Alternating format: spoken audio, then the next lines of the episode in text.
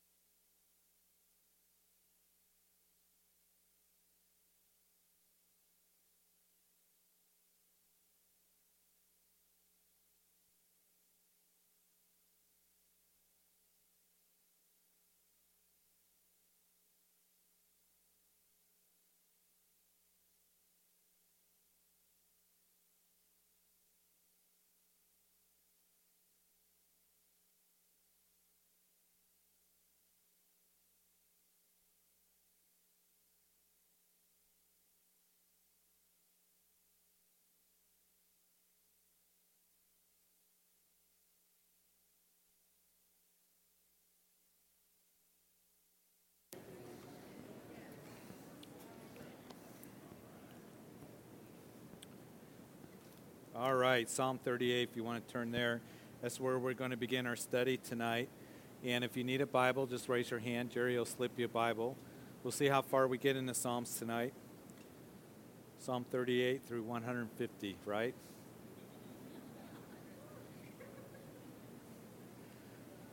Let's just try to get through chapter 38 tonight, all right? We'll start there.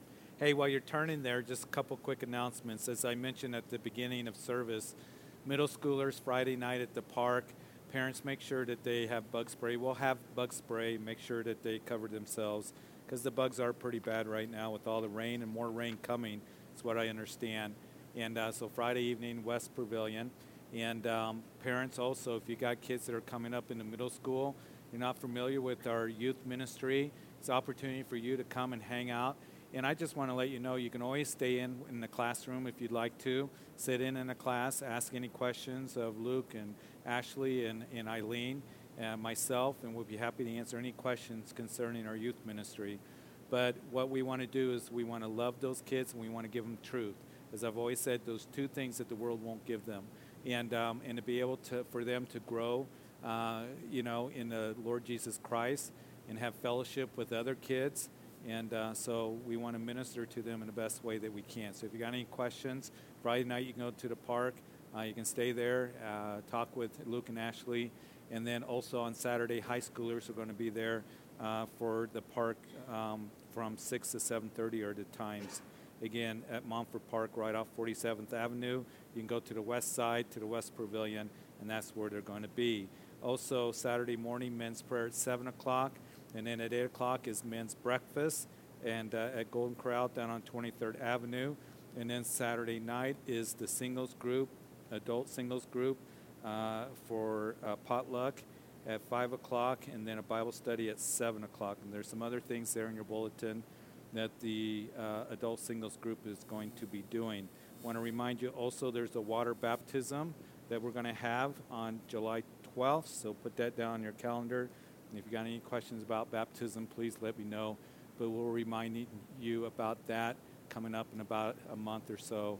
And we just want to get it on your calendar because summer is so busy and, um, and it's full of activities. So we don't want to let you know that that baptism is coming up on July the 12th.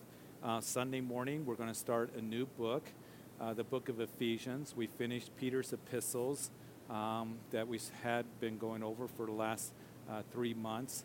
They're powerful epistles, but now we're going to go over the prison epistles, which is Ephesians. We'll start in Ephesians, then Philippians, Colossians, and Philemon, those four books. that Paul is penning from a Roman dungeon. And remember that as you line up those epistles with the book of Acts, that Paul the Apostle, that uh, as he was on his third missionary journey, that he made his base of operation in the city of Ephesus. And as he's in the city of Ephesus, the gospel began to spread. Uh, there was so much fruit from that ministry, so much so that the people were giving over their idols. Uh, Ephesus was a city that had one of the ancient wonders of the world as far as um, you know this temple that's dedicated to Artemis, uh, where they would worship the goddess Diana and kings and leaders from the Roman Empire came from all over to Ephesus, a major city of proconsular Asia, which is today called Turkey.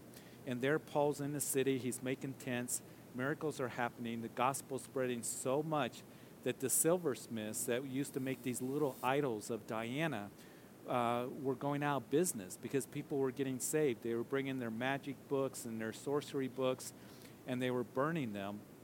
So the gospel uh, was uh, impacting that city. And, and I think about that, how I would long for that to happen here in Greeley. Wouldn't that be great? And, um, and I believe that God wants to do a powerful work. And that's why we want to be a light and give the gospel and, and give the opportunities for people to come to Christ. But in the city of Ephesus, also what happened is Paul was doing a school of discipleship. And in that school of discipleship, for two years, there were those who went out from that school and planted churches throughout proconsular Asia. And we know that, for example, that Paul wrote one of the prison epistles to the church of Colossae, right? Colossae was about 100 miles from the city of Ephesus in this valley where also there was Areopagus and there was Laodicea. Does that ring a bell with you? There's no evidence that Paul ever was in that area. So it is believed by scholars that those disciples that went out of that school planted churches. And then as you go to the seven letters to the seven churches in Revelations chapters 2 and 3, then what you see is Jesus writing those churches to those literal churches in proconsular Asia as he's standing in the midst of seven golden lampstands. And he turns to Ephesus first and he writes them a letter. And then he turns to uh, Smyrna and to Thyatira and to Pergama and to the other churches, Sardis and to Philadelphia and to Laodicea, all those churches there that he writes a letter to. And so many of those churches were started by the disciples that went out Ephesus. So the church of Ephesus really fascinates me, the history that it went through and how revival was brought. And then Paul left, and then he warned them that false teachers are going to rise up among you speaking perverse things, and that happened. And then after Paul, at the end of his life, his last letters, he would write those uh, pastoral epistles, and he would write to Timothy and say, Timothy, I've left you here in Ephesus to establish truth once again, and that happened. And then about 30 years later, Jesus writes a letter to them, and they were a church that was, you know, standing on truth and, and uh, standing for uh, the, the truth of God and, and recognizing that which was false. It was good things. And they were a working church. He says that I know your labors, I know your patience, I know your works that you're doing. They're good things. But this I have against you, that you've left your first love. And I just want to remind us at this point, and then we're going to get into our study, as I just gave you a survey of the New Testament in five minutes.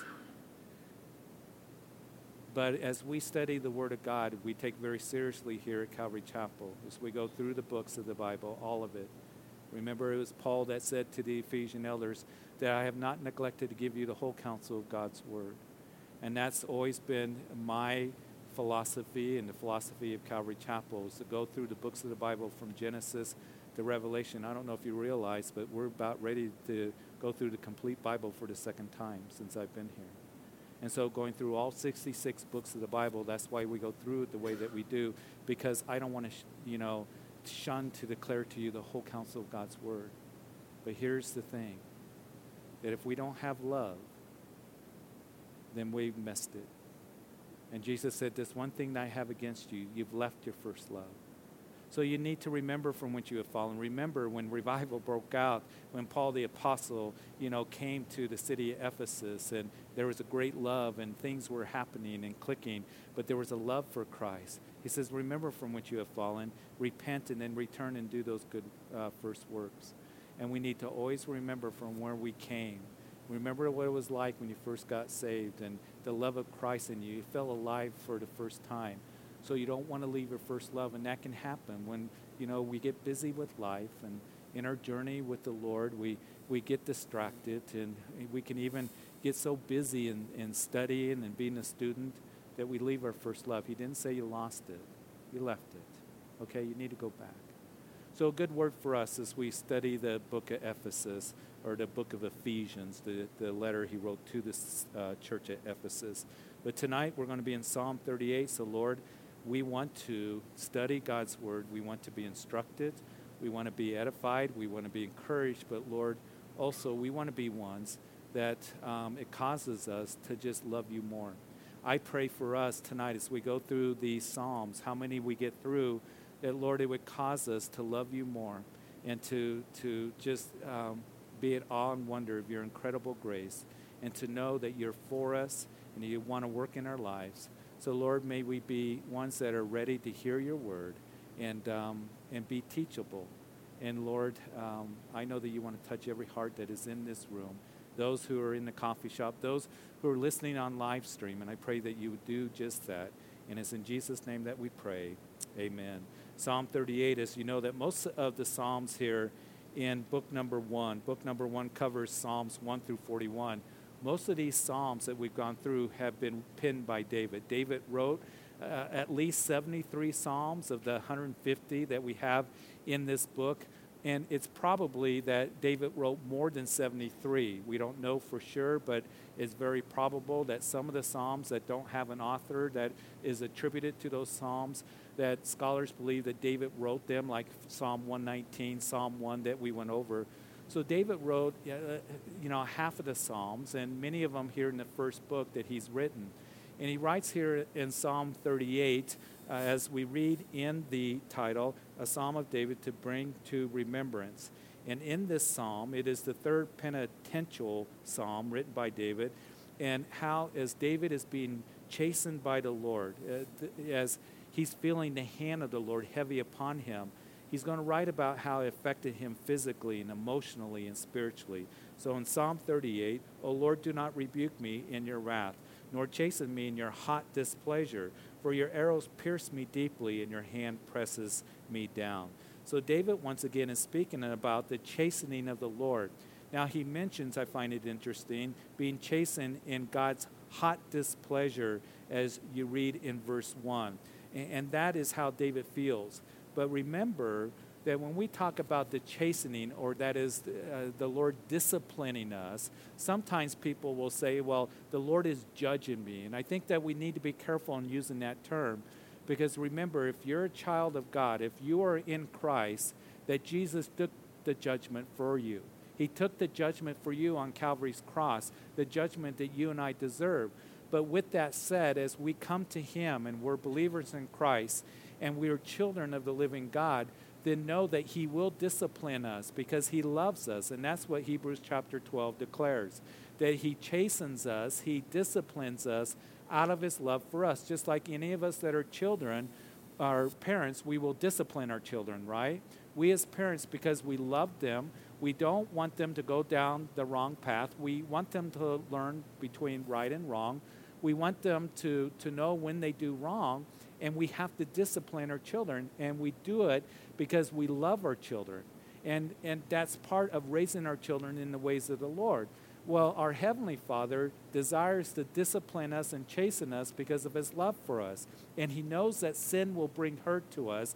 He knows there's going to be repercussions to sin. He wants us to experience that abundant life that He has for you and for me, and to be blessed in this life. And as you remember in Psalm 1, blessed is the one who lives for the Lord. That was what the whole psalm was about. Blessed is a man who, who lives after him, who is planted in the things of God, and looks to the Lord to guide him and direct him in everything. So, the Lord, when we get off track or we're sinning, we can feel perhaps what it seems like the hot displeasure of the Lord. And so, He's chastening us. And know this as a child of God, He will do that to you. In verse 2, notice that he says that your hand presses me down. He's really feeling the pressure from the Lord. And, and if you know, any of us are involved in sin or carnality or compromise and an attitude in our hearts that the Lord is saying this is wrong and He's convicting us and we're kind of pushing that away, we will feel the hand of the Lord on us. It's Warren Wiersbe that said if we don't listen to the words of His heart, we will have to feel the weight of His hand. And I like that because it's so true.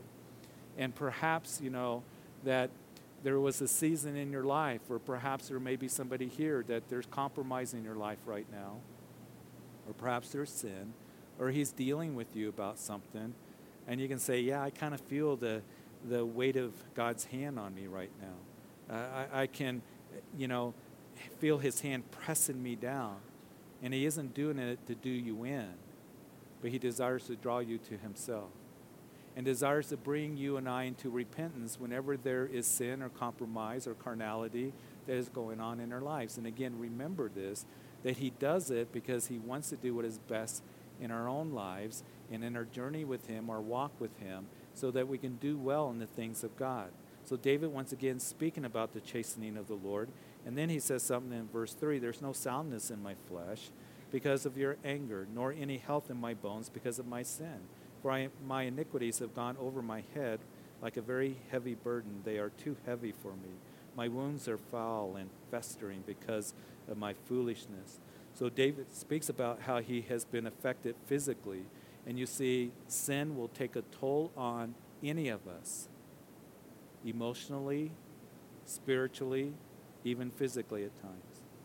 And here's the thing to remember that sometimes Christians don't like to think about or will not accept in their life. There's consequences to sin.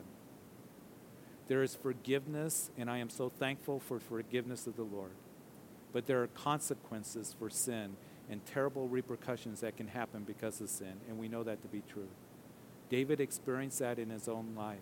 When David sinned with Bathsheba, he was one that um, would confess that sin, Nathan the prophet said, David, you are forgiven, but there's going to be some consequences.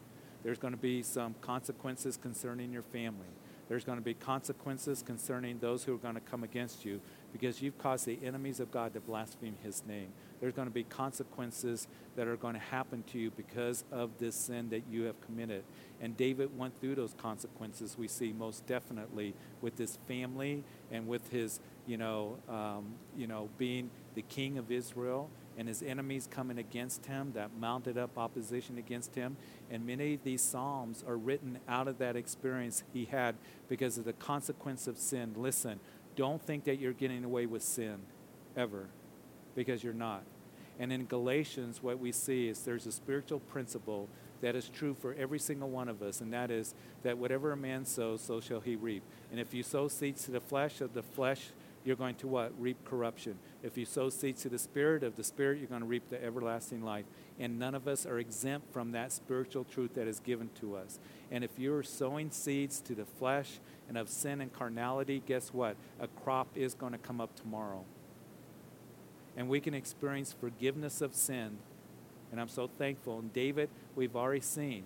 Praise God, said, Blessed is the man whose sins are forgiven, whose iniquities, transgressions, that, that are remembered no more. But there are consequences to sin, and we know that to be true. And I've talked to many people that have called me or come in my office or I've talked to out in the community that they have experienced terrible consequences because of sin and carnality. Maybe because of adultery, maybe because of, of drugs, alcohol, maybe because of lying, maybe because of, of something that they did and, there's forgiveness, but there's consequences. And one of the things that I also have seen that there are Christians that don't understand why there are consequences. And you got to understand that it's a loving father that says, stay away from sin because I don't want you to get hurt. And I don't want you to experience these consequences and repercussions that are going to do you in. Yes, he's the one that restores the years the locusts have eaten. Yes, He's the one that brings healing, but understand that there is going to be consequences that we will experience if we're involved in sin. So it is the chastening of the Lord that's saying, Stop. Stop this. I don't want you to get hurt more. It's going to do you in and wipe you out, this sin. So if there's sin in any of our lives, we need to turn it to the Lord. And maybe, just maybe, there's somebody here that you're feeling the, the, the conviction of the Lord. Remember that the conviction of the Lord is always to draw you to Him, not to push you away, so that you restore that intimate fellowship with Him, and then that you are on that path of righteousness that He desires for you to be on. But if you continue in sin, it's going to get worse, and the consequences are going to be terrible. So in verse 6, I am troubled, and I am bowed down greatly. I go mourning, uh, mourning all the day long, for my loins are full of inflammation, and there's no soundness in my flesh. I am feeble and severely broken. I groan because of the turmoil of my heart. Lord, all my desires before you, and my sighing is not hidden from you. My heart pants, my strength fails me. As for the light of my eyes, it also has gone from me. David is broken, and he's weak, and he's in turmoil. And that's what sin does it takes a toll on us. In verse 11, my loved ones and my friends stand aloft from my plague, and my relatives stand afar off. And those also who seek my life lay snares for me. Those who seek my hurt speak of destruction and plan deception all the day long. So friends and family saw that what he was going through, and they stood afar off.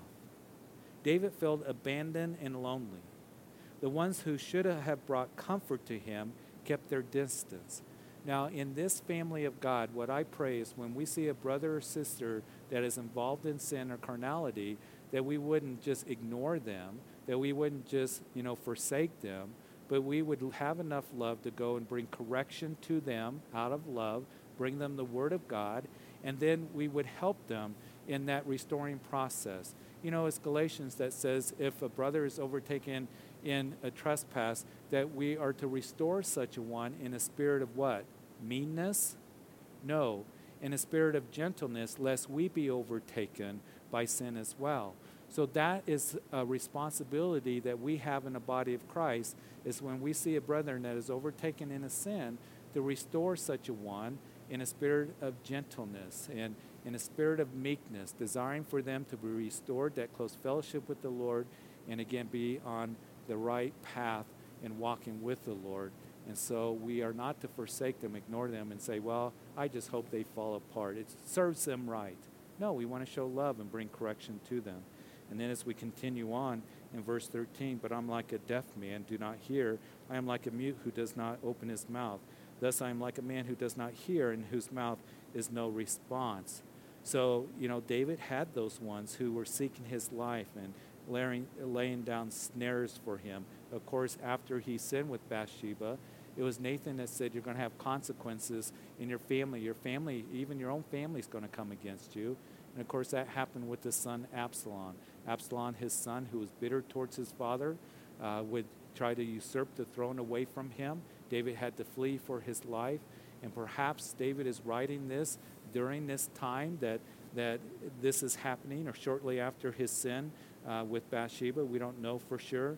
But here, as he talks about that I'm not a deaf man, I'm not going to listen to those, you know, that my enemies. It's too much for me and um, I'm not going to open up my mouth. And um, I'm like one who doesn't hear and whose mouth is no response. Now, that's the context here, what the psalm is written, but I think that there's some wisdom in this for you and for me as Christians that we will have those who will come against us we, that don't like us because simply we are Christians. And perhaps you're one that you go to work, or perhaps in your own family or old friends that they'll talk about you, say nasty things about you, come down on you because you are a Christian. And sometimes I think there's some good advice in this is that, you know what, I'm not going to listen to this. I'm not going to listen to all this that's going on, and I'm going to turn my ears off to it, and I'm not going to speak against that individual. And really, it's something that we have to guard, especially in the day in which we're living in, because there's so many voices out there and it's easily accessible to us in social media and Facebook and what people are saying. And we're on Facebook or whatever you know is out there these days. And people are listening to all the voices and stuff. And so we need to just be careful. And there's a time where you just got to turn your ear off to it.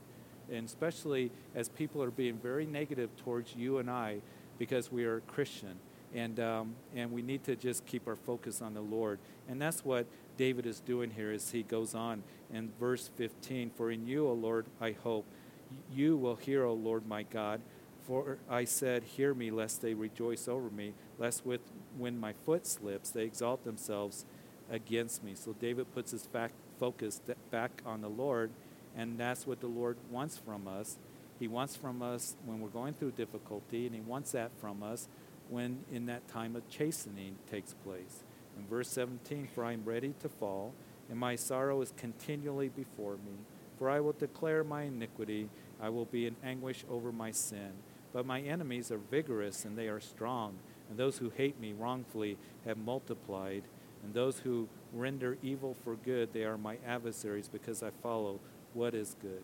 So here David talks about, you know, that he is one that he declared his iniquity, and I'm going to anguish over my sin. Um, David was one that truly was a man after God's own heart. I think there's an important verse that I have mentioned to you before, but I, I want to remind you of it. That is in 2 Corinthians chapter 7, verse 10. You can mark it, but I'm going to read it to you. That Paul the Apostle, he's writing to a church that dealt with a lot of carnality, didn't they? And as Paul's writing to them, he's writing to them about, you know, being holy and and repentance. And he says in chapter 7, verse 10 of his second epistle to them, For godly sorrow produces repentance leading to salvation, not to be regretted, but the sorrow of the world produces death. You see, there's two different kinds of sorrow. There is godly sorrow that's going to lead to salvation, that leads to repentance, not to be regretted. And that word salvation there is not just coming to the Lord Jesus Christ and putting your faith in Him and receiving salvation. That is a part of that, but it means the full orb of God's blessing, is what it also has the meaning of in the text there in Second Corinthians. In other words, that as you are one that has godly sorrow, it's going to lead to repentance, not to be regretted. And you're going to experience the blessings of the Lord as you and I do that. If you repent from sin, any of us, you will never, never regret it. Will you remember that? I need to remember that. Any of us that repent from sin or carnality, if that's the attitude of the hearts or any action or behavior that is in our life, you will never regret it. Because the Lord's going to honor that and He's going to bless you, He's going to restore, He's going to work in your life, not to be regretted. But there's another sorrow that's called worldly sorrow, and that kind of sorrow is just a sorrow where, well, I'm sorry I got caught. But it leads, he says, to death. It, it, that is, if you have worldly sorrow, well, I don't really want to repent. I just got this sorrow that is worldly that I have, and I have no interest of really turning away. I've had people sit in my office and they'll say, "Oh, I'm you know, I'm going through this. I know I need to stop doing this, but they have no intention of stopping their sin. And it's worldly sorrow, and it leads to death. There's going to be a stench of death that will happen just in your spiritual walk, in your soul, in your emotion, in your mind. There's just a death that takes place. So David is warning them, and we need to remember that. Godly sorrow is going to lead to true repentance, which means turning direction and turning to the Lord, confessing it, saying, Lord, this is what I've done, it's wrong. And confession means that I am in agreement with you, Lord. I'm not going to make excuses. I'm not going to, you know, blame everybody else, but what I am doing is wrong. Confession means I'm in agreement with you, Lord, that it's sin. And you will never regret as we come with godly sorrow that leads to repentance.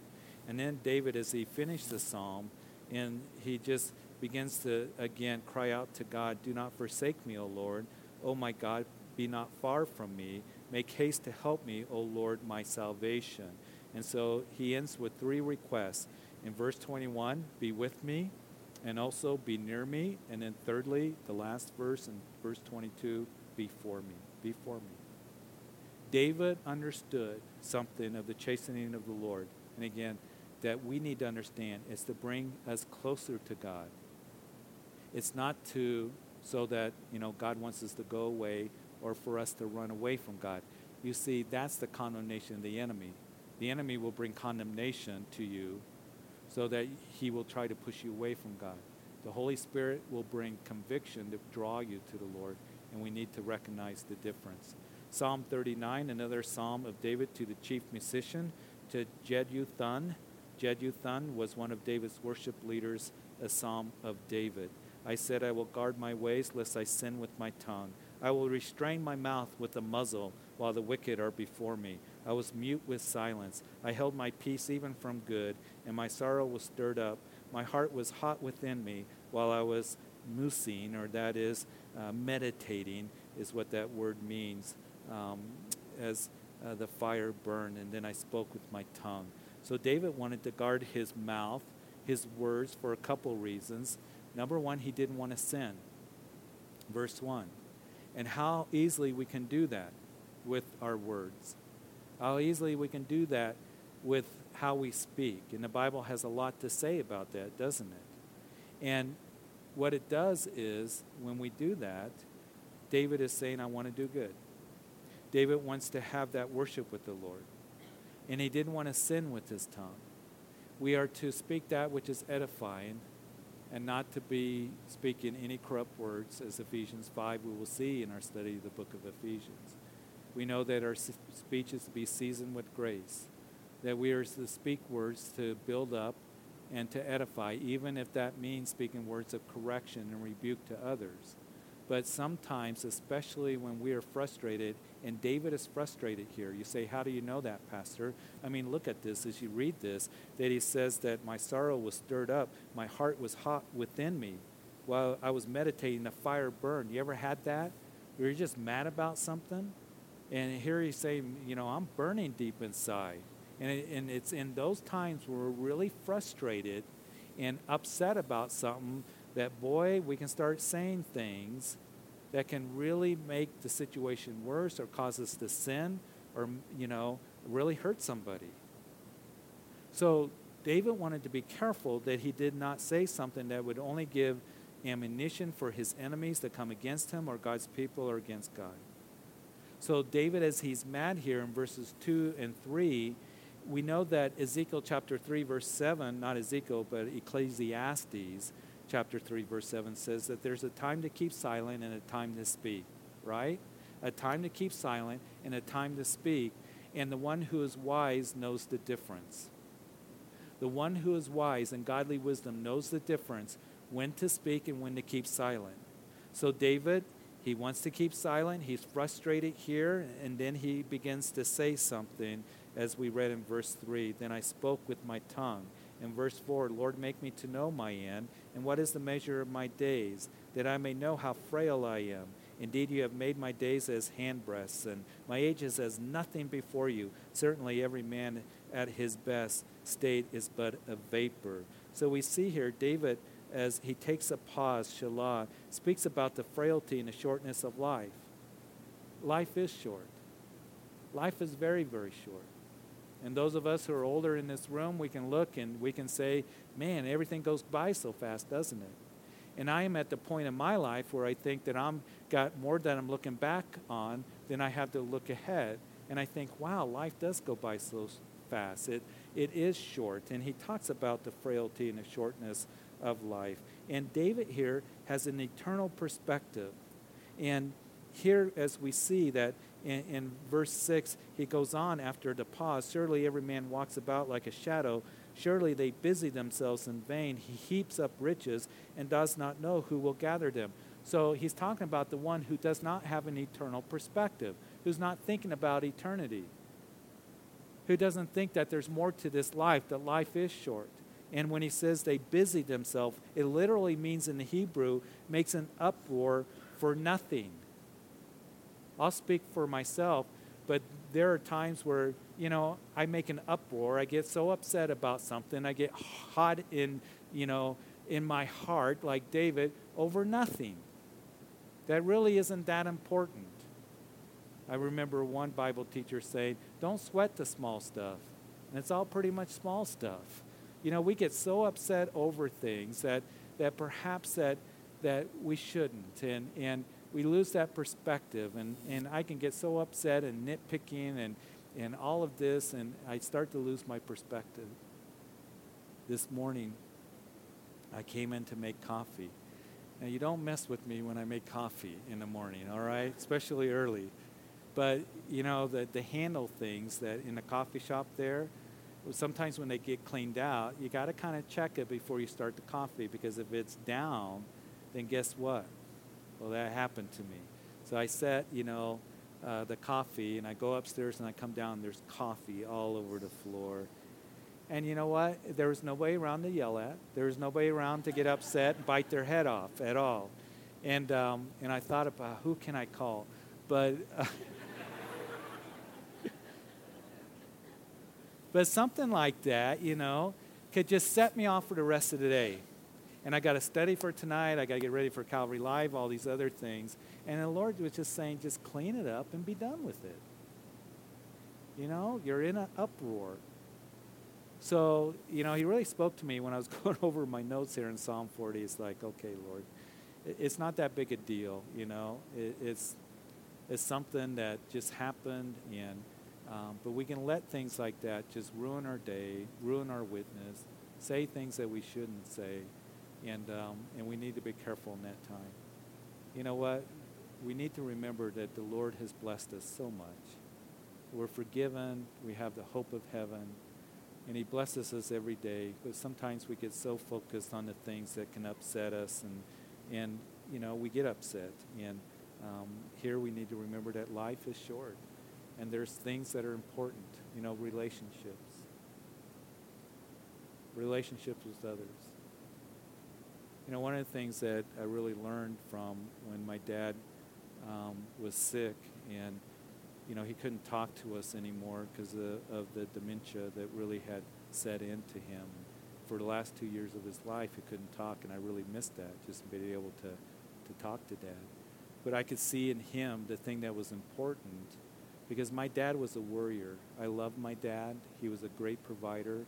He was a, a, man of humility, and he taught us how to work. I'm very appreciative of my dad, but he worried about a lot of things, and he fretted about a lot of things in his life. And, um, and at the end of his life, I saw that the things that he fretted so much about weren't important anymore. And what was important was his family and being with his family. And we need to always remember that that our family is important and relationships that you have here, don't ever take it for granted. You know, this is the family of God. We are so blessed here at Calvary Chapel. And I am closer to you guys than, you know, some of my family that I have that I don't have opportunity to have fellowship with or they're not believers or, you know, distance family or I don't get to see. But you guys, you are my family. And, um, and we are the family of God. Even though we're getting bigger and we're getting bigger and we're getting bigger, the love of Christ, and that's what's important.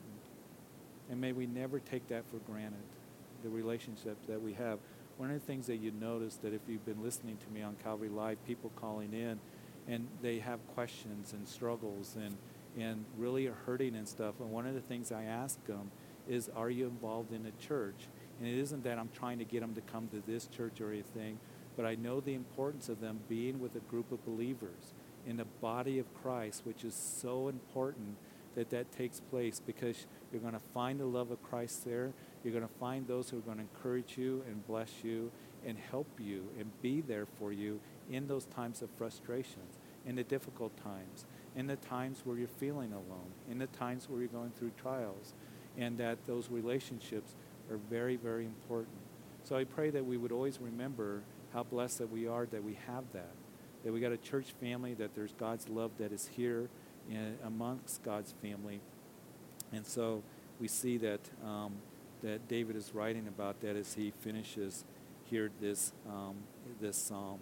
Um, so as we continue on, um, he is just um, saying these things and um, wanting to just, you know, as he feeling frustrated, the frailty, the shortness of life, and then in verse 7, as he says, um, that, and now, Lord, what do I wait for? My hope is in you. And this is the main verse of the psalm where it's a turning point for David. So life is so short, it passes quickly. So what am I waiting for, David asks. And then in verse 5, you remember as we read that he says that certainly every man is best state is but a vapor. James says the same thing, doesn't he, in his epistle? That life is but a vapor, and you think about that, that vapor that just is there for a moment and then it goes away. In comparison to eternity, it is. So let me give myself to the Lord because my hope is in you. And it's very important as Christians that we have that mindset. Our hope is in Christ, is not in this world. Now, in this world, there are things that we can enjoy, and certainly we have things that we like to do, and, uh, but our hope is not in this world. Our hope is in Christ. And to keep that eternal perspective is what you and I are to do. And uh, to be rich towards heaven is what the Lord desires for us to do. And that's the one who is blessed. In verse 8, deliver me from all my transgressions, and do not make me the reproach of the foolish. I was mute, I did not open my mouth, because it was you who did it. Remove your plague from me. I am consumed by the blow of your hand. When with rebukes you correct man for iniquity, and you make his beauty melt away like a moth, surely every man is is vapor, Selah, another pause there. So he's waiting for the Lord to work as you are, you know, working in my life. My hope is in you. Forgive me for my transgressions. And in verse 12, hear my prayer, O Lord, and give ear to my cry. Do not be silent at my tears, for I am a stranger with you, a sojourner, as all my fathers were. And remove your gaze from me, that I may regain strength before I go away and am no more. So God hears us when we cry, and notice here that He sees our tears. He says, Do not be silent of my tears. And maybe for some of you, there's been some tears that you've been shedding because of your hurting, because of circumstances, maybe because of loss. And know this that in other places says that He takes our tears and puts them in a bottle. Your tears are very precious to God.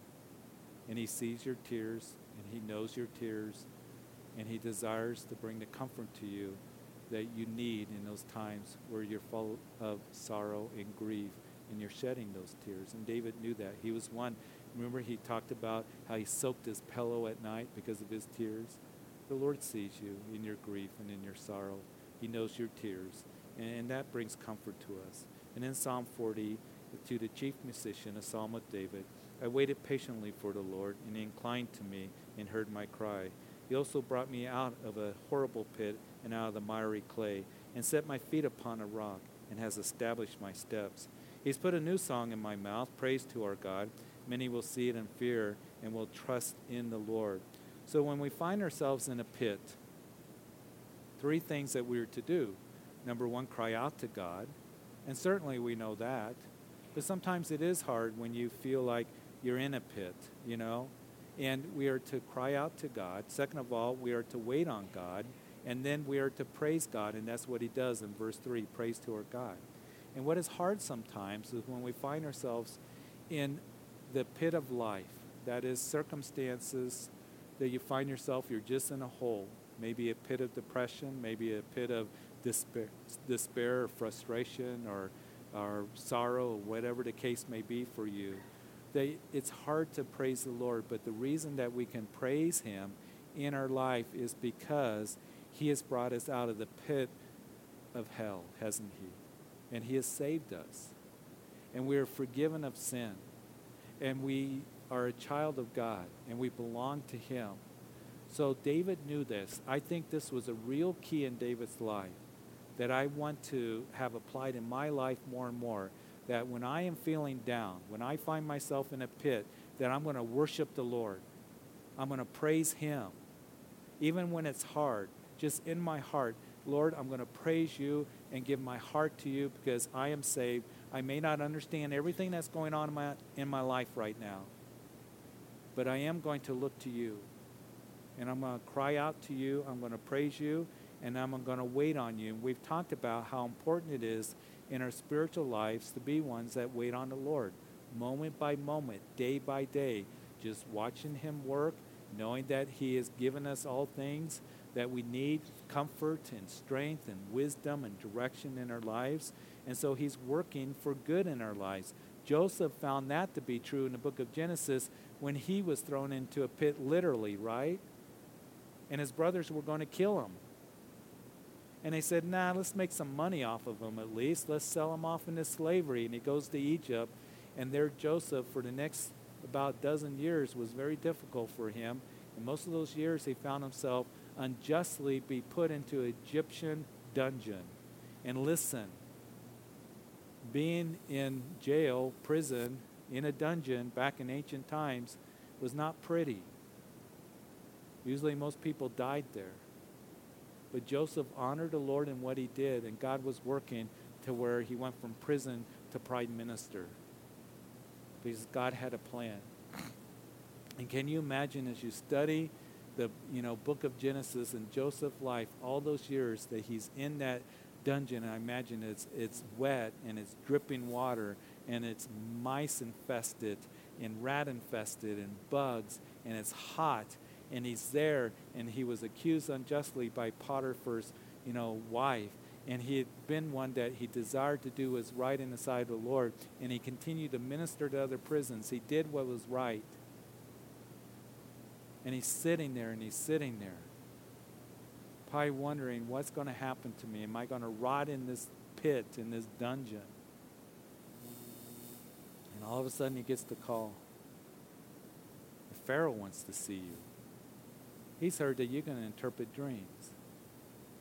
And he goes up, and Pharaoh says, I had this dream with, you know, these seven skinny cows and seven fat cows, and, you know, and what does it mean? We heard that you can interpret dreams. Tell us the dream. And you know what? Think about this. Put yourself in his sandals. I think I would have had the tendency of yeah, I can interpret dreams. I'm pretty good, but it's going to cost you, Pharaoh. You got to get me out of this pit. I've got to get out of here. I mean, think about it. But you know what Joseph said? He said, It's not me. There's a God in heaven that will interpret it. And I think he really meant that. And I think that as he said to Pharaoh, You're going to have seven years of, of great you know, crops, you need to store them up because then seven years, the seven skinny cows are going to come along and there's going to be famine and there's going to be difficult. You need to appoint somebody who's going to be wise enough to be able to help you. And Pharaoh said, It's going to be you. And all of a sudden, within an hour, he went from prisoner to prime minister. Because he did what was right and he trusted God even when he was in a pit, literally with his brothers and in that dungeon. God is working. And we need to cry out to him and praise him. That's what Joseph did and then you wait on Him to work in your life.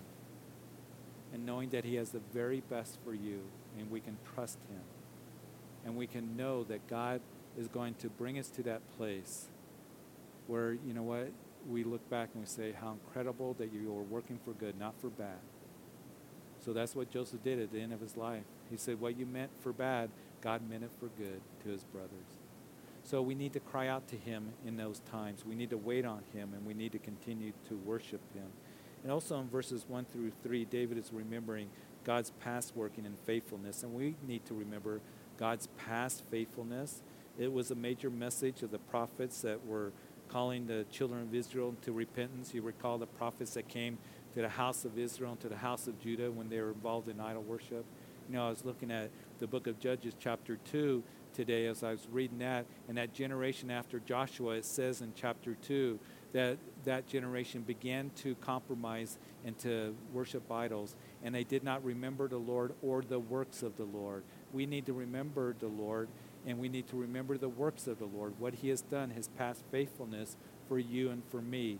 And that's what David is doing. And blessed is the man who makes the Lord his trust and does not respect the proud, nor such as turn aside to lies. Many, O Lord my God, are your wonderful works which you have done, and your thoughts towards us cannot be recounted to you in order. If I would declare and speak of them, they are more than can be numbered. So again, not only remembering the works of the Lord, but to be comforted knowing that God constantly thinks of us. And we can have the mindset of, well, you know, God must not think of me. Nobody else thinks of me. And maybe you're here tonight and you're thinking, nobody ever pays any attention to me. No one ever calls me. No one ever thinks of me. No one ever talks to me at work. I feel so alone. Listen, the Lord thinks of you, He thinks of you constantly. As a matter of fact, when we get to Psalm uh, 139, you know the verse, a lot of you do, that he, it is David that's writing about how the Lord, he thinks of us constantly all the time. And let me read it to you as I find it Psalm 139 and verses 17 and 18. As David writes, How precious also are your thoughts to me, O God! How great is the sum of them! If I should count them, they would be more in number than the sand. When I awake, I'm still with you. So, how precious are your thoughts towards me? If I number them, it'd be more than the sand on the seashores. And then, of course, Jeremiah, that famous verse in Jeremiah 29 11, that the Lord says, I know my thoughts towards you, and they are thoughts of peace and not of evil to give you a future and a hope. The Lord is thinking about you. He thinks about you constantly, and you're not alone. And David knows that, and he understands that. And then in verse 6, sacrifice and offering you do not desire. My ears you have opened, burnt offering and sin offering you did not require. Then I said, Behold, I come in a scroll the book, it is written of me. I delight to do your will, O my God, and your law is within my heart. A couple things here. David, he understood something that Saul didn't understand. Remember the first king of Israel? Sometimes people will ask me, well, you know, Saul, you know, he didn't commit murder, he didn't commit adultery. Why was God so hard on Saul? And, and it was Saul, head and shoulders above everyone else. He started out well, but then all of a sudden, as he was told in 1 Samuel chapter 15, that Saul, you go and kill all the Amalekites, wipe them out, and all the sheep and oxen for what they did to the children of Israel in the wilderness. The Amalekites were terrible. They sneak up on the rear of the children of Israel, and they would pick off the children and the you know, the pregnant women they would kill, and they were just awful, the Amalekites. And God said, Judgment's going to come to them. And Saul, you are going to go against the Amalekites. You need to get rid of all of them. And so Saul went to battle, and he would keep Agag, the king of the Amalekites, and the best of the sheep and oxen, and he brought them back. And you recall that in that text also it says that Saul built a monument at Carmel for himself. He built a monument for himself. He was lifting himself up, he was exalting himself. He comes back. There's Samuel the prophet. It says, What are you doing, Saul? God has rejected you. What do you mean God's rejected me? I did everything that the Lord commanded. Really, Saul? Then what's the bond of sheep that I hear in my ear? And who is this guy? Well, that's Agag, king of the Amalekites. I brought him back as a trophy. And it was Samuel the prophet that rebuked Saul and said, It's better to obey than to sacrifice. And there was Saul saying, Oh, just forgive me in front of the people. Bless me in front of the people. I want to look good. I set up a monument for myself there at Carmel. You can't do this to me. That was the difference between Saul and David. David truly repented. Godly sorrow leading to salvation, not to be regretted. It led to repentance. It was Saul that had worldly sorrow and it led to death. And it was Saul after that that weirded out and began to pursue David and hated David. And God rejected him. So David understood something that it's better to obey than to sacrifice. He's not interested, not desire to sacrifice and offerings. Yes, it is there when we truly need to turn to the Lord, but He wants us to walk in obedience to Him and turn to Him. And so He talks about that. And then in verse 9, I have proclaimed the good news of righteousness in the great assembly. Indeed, I do not restrain my lips, O Lord. You, you yourself know I have not hidden your righteousness within my heart. I have declared your faithfulness and your salvation. I have not concealed your loving kindness and your truth from the great assembly. Now, I wanted to make one quick um, comment on, um, you know, verse 7 that then I said, Behold, I come in a scroll of the book, It is written of me. Does that sound familiar to you? Book of John, remember? It was Jesus that said to the religious leaders, You search the scriptures, and in them you think you have eternal life. But these are they which testifies of me. In other words, as we read the Old Testament, that it points to Christ, it speaks of Christ, it's all fulfilled by Christ. That's what he was saying. You search the scriptures, they speak of me. And that's what a lot of Christians don't understand. That's why it's important to, to read the Old Testament because it speaks of Christ. People ask me, is it important to read the Old Testament? Why? It seems so outdated and, you know, all this stuff. Yeah, it is important because you're going to understand the New Testament better. And it is Jesus that quoted from the book of uh, Deuteronomy more than any other book. but we need to put the whole counsel of God together. And so we know that it testifies of Christ. And then you have declared his word, as David says, I haven't, you know, restrained my lips. Oh Lord, you know yourself. I have not hidden, you know, your righteousness. I've declared your faithfulness and salvation. And that's what we are to do, to declare his goodness and his faithfulness and his salvation, the gospel message, while we have time to do it, while we have opportunity to do it. I do not understand churches that are seeker sensitive. Oh, we kind of want to tell the gospel, but you know, we don't want to offend anybody. The gospel will offend. People need to hear the clear message of the gospel. Why would you want to keep the greatest news that anyone could ever hear from somebody? Because you're afraid that they might be offended or you're afraid that you know, we got to be sensitive to them. No, they need to hear that they need to repent and turn to Jesus. He loves them. Let's make that clear. When we talk to others, we don't have to ram it down their throats, but point them to Jesus and his love for them and his provision that he's made for them. And that's what David does here. Oh, I have not concealed your loving kindness and your truth from the great assembly. And do not withhold your tender mercies from me, O Lord. Let your loving kindness and your truth continually preserve me. For innumerable evils have surrounded me, my iniquities have overtaken me, so I'm not able to look up. They are more than the hairs of my head, therefore my heart fails me. And so we see that David here just uh, continues to pray to God to deliver him from his problems. In verses 13 through the end of the psalm, he says, Be pleased, O Lord, to deliver me. O Lord, make haste to help me.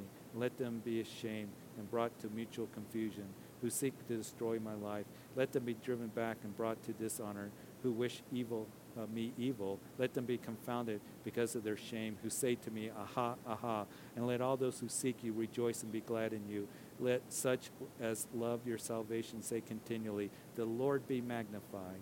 For I am poor and needy, yet the Lord thinks upon me. You are my help and my deliverer. Do not delay, O oh my God. So, Father, we thank you. We thank you for these three Psalms that we went through and for your word given to us. And Lord, I just pray tonight that we would know that you have the very best for us, even when you're chastening us, even when your hand is heavy upon us because you love us and you want to draw us to yourself. And Lord, what my prayer is, we would remember that your thoughts towards us are continual. And Lord, not to withhold truth and the truth of the gospel what you have done, your loving kindness. As David said, I will not withhold that in the great assembly. And Lord, the opportunities that we get to share with others, that we would do that. And that we would share that Jesus loves them and died for them, and wants to save them and forgive them. And Lord, I pray that right now, if there are any that are here tonight listening, perhaps even somebody on live stream, that you've never surrendered your life to Jesus Christ. He died for your sins because of his love for you. We're all sinners. And Jesus took the judgment that you deserve upon himself as he hung on that cross. And the Bible says that you are to turn direction and turn to Jesus and come in faith. You can't save yourself. You can't do enough works to save yourself. It's only through faith in Jesus Christ and recognizing your need for the Savior of the world and that He is Lord. He says, Come, just as we sang, Come as you are. Come as I am.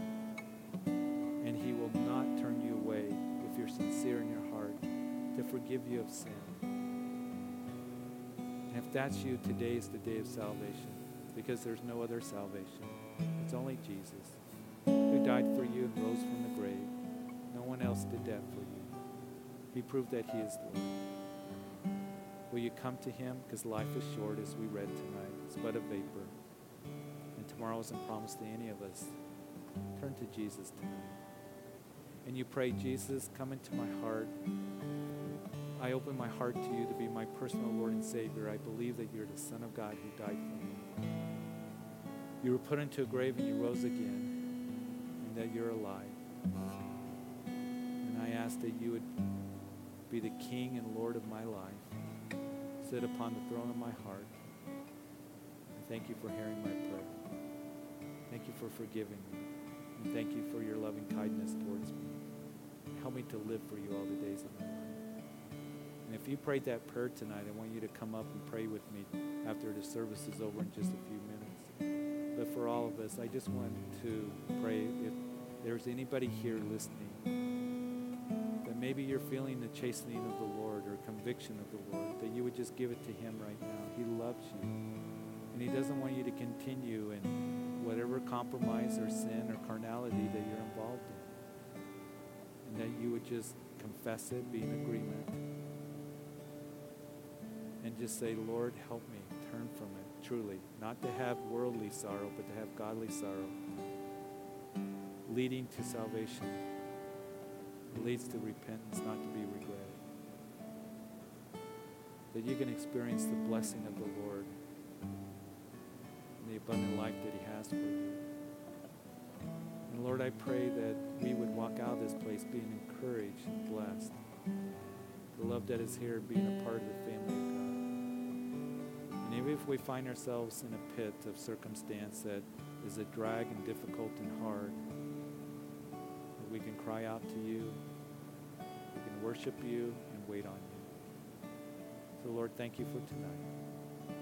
And it's in Jesus' name that we pray, and all of God's people said, Amen. Amen. Would you please stand?